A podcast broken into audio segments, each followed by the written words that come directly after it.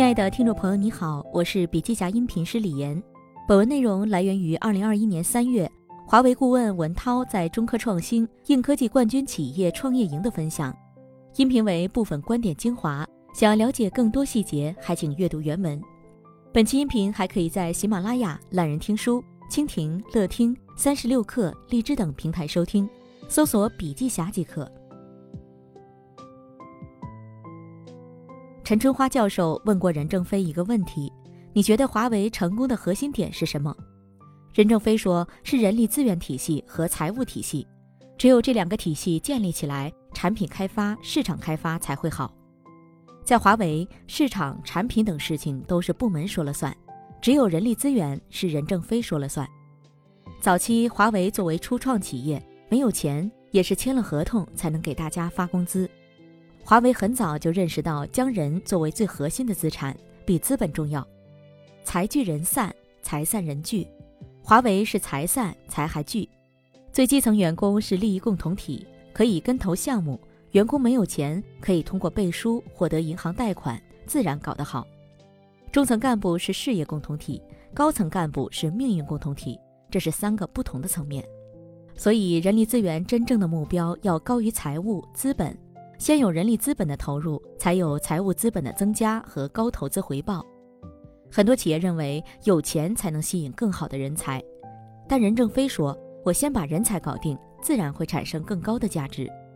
先有鸡还是先有蛋，这是不同的假设。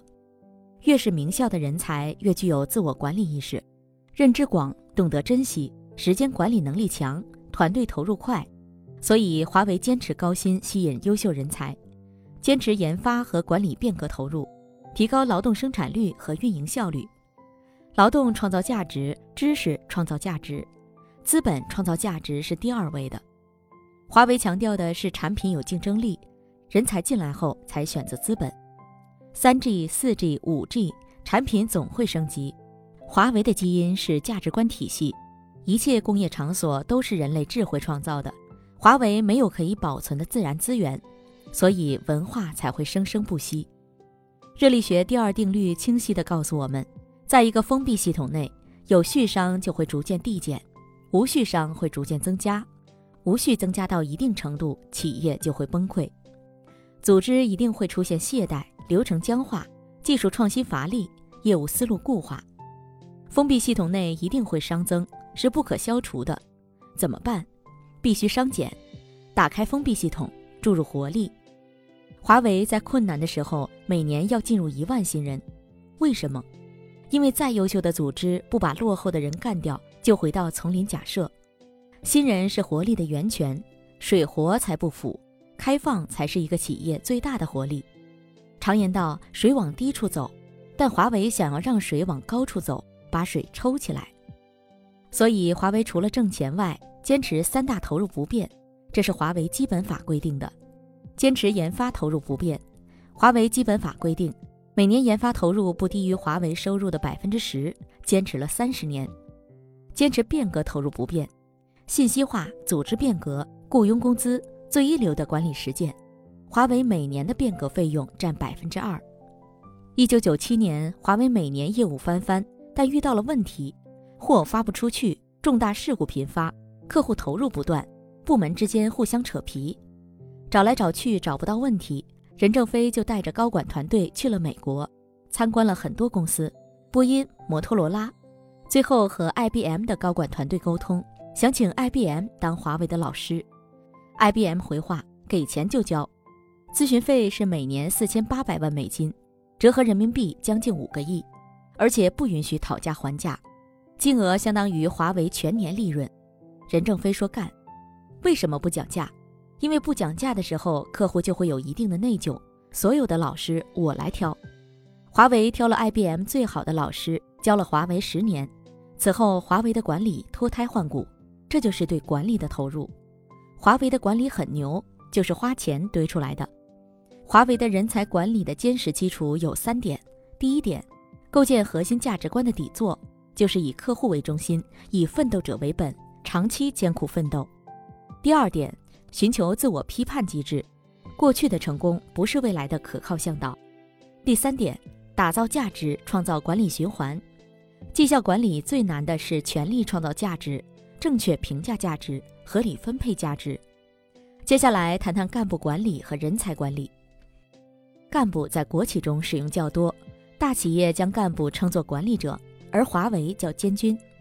华为干部管理层级构建有三层：在岗管理，成熟干部战无不胜，通过责任体系和交叉体系进行有效管理；任用管理。将个体训练成团队管理者，继任管理，培养后备干部。华为干部管理有五大理念：将军是打出来的，坚持干部赛马；第二，基于岗位选干部，坚持人岗匹配；第三，后备干部人才辈出，坚持多梯队、多层次储备；第四，业绩是干出来的，坚持不合格干部清理；第五，能力是练出来的。坚持干部轮岗循环。华为秉持不拘一格用人才原则，从人才选拔到人才监管都制定了相应的方法。第一，人才选拔，赛马文化，让优秀的人脱颖而出。华为以开放的用人态度吸纳全球优秀人才。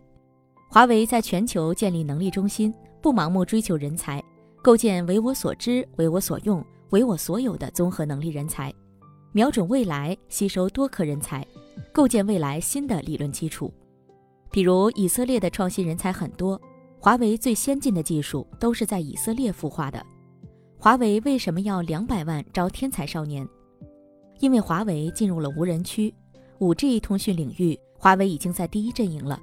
未来技术图，我要靠天才。第二，人才使用，因材施教，用人所长。把合适的人放到合适的岗位上，有个模型叫成功的面试，公式是这样的：成功的面试等于把握正确清晰的育人标准，加挖掘真实匹配的应聘者信息，等于以素质模型去发问，加用 STAR 方式去发问。招聘解决两个问题：岗位需要的核心特点是什么？你要说清楚。追问一定是细节性追问，最后当他回答不上来的时候结束了。切记不要乱问，浪费时间。推荐 STAR 面试法：情境加任务加行动加结果。核心是情景设计，不要讲大道理，就设计一个情景，在情景中进行观察。第三，人才流动，合理流动，激活组织。人才成长要符合七二幺法则：培训解决百分之十的问题，走访式学习解决百分之二十的问题。训练结合解决百分之七十的问题，比如华为怎么开拓海外市场一百七十个国家呢？任正非也不知道，于是一把豆子撒出去，有没有开拓好的？有没有开拓差的？开拓好的多还是差的多？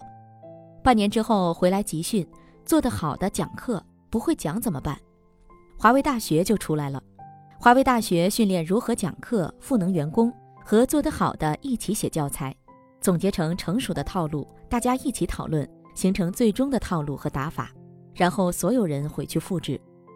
在华为叫流程一点零，三个月之后再回来集训第二次，打法二点零、三点零、四点零、五点零，一直升级优化。第四，人才发展，在实践中自我发展。华为聚焦于明天客户要什么，而不是培训今天需要的人。华为有一万名博士。博士脸皮比较薄，有时候会端着。华为会锻造这些人。任正非说：“面子是给狗吃的，你都没成功，你的面子值几个钱？成功之后你不要，人家在哪儿都给你。”博士的知识是非常丰富的，但知识不重要，知识转化成成果才重要。进了华为，一切学历失效，只看输出结果，实践是检验人才的唯一标准。第五，人才激励。多劳多得，实践中冲锋。第六，人才监管，更好的授权，查处分离，宽严有度。最后讲讲华为如何激励人才。简单来说，价值分配向奋斗者、贡献者倾向，不能导向福利制度。奋斗者和劳动者的区别在于，劳动者的薪酬有相对竞争力就可以了，但华为给奋斗者配股、发奖金，这是奋斗者应该有的收获。奋斗者是不是一定有钱？不是，必须有业绩。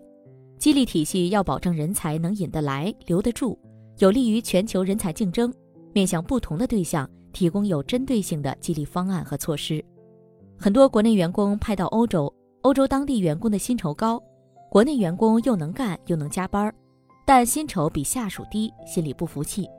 所以华为开始建立全球化薪酬，以业绩论英雄，通过项目经营形成有战斗力的作战团队。但有的部门是特种型业务，没有结果输出，要不要给他们钱？这就需要定义贡献，一定要相对平衡。激励会把你点燃，让你烧起来。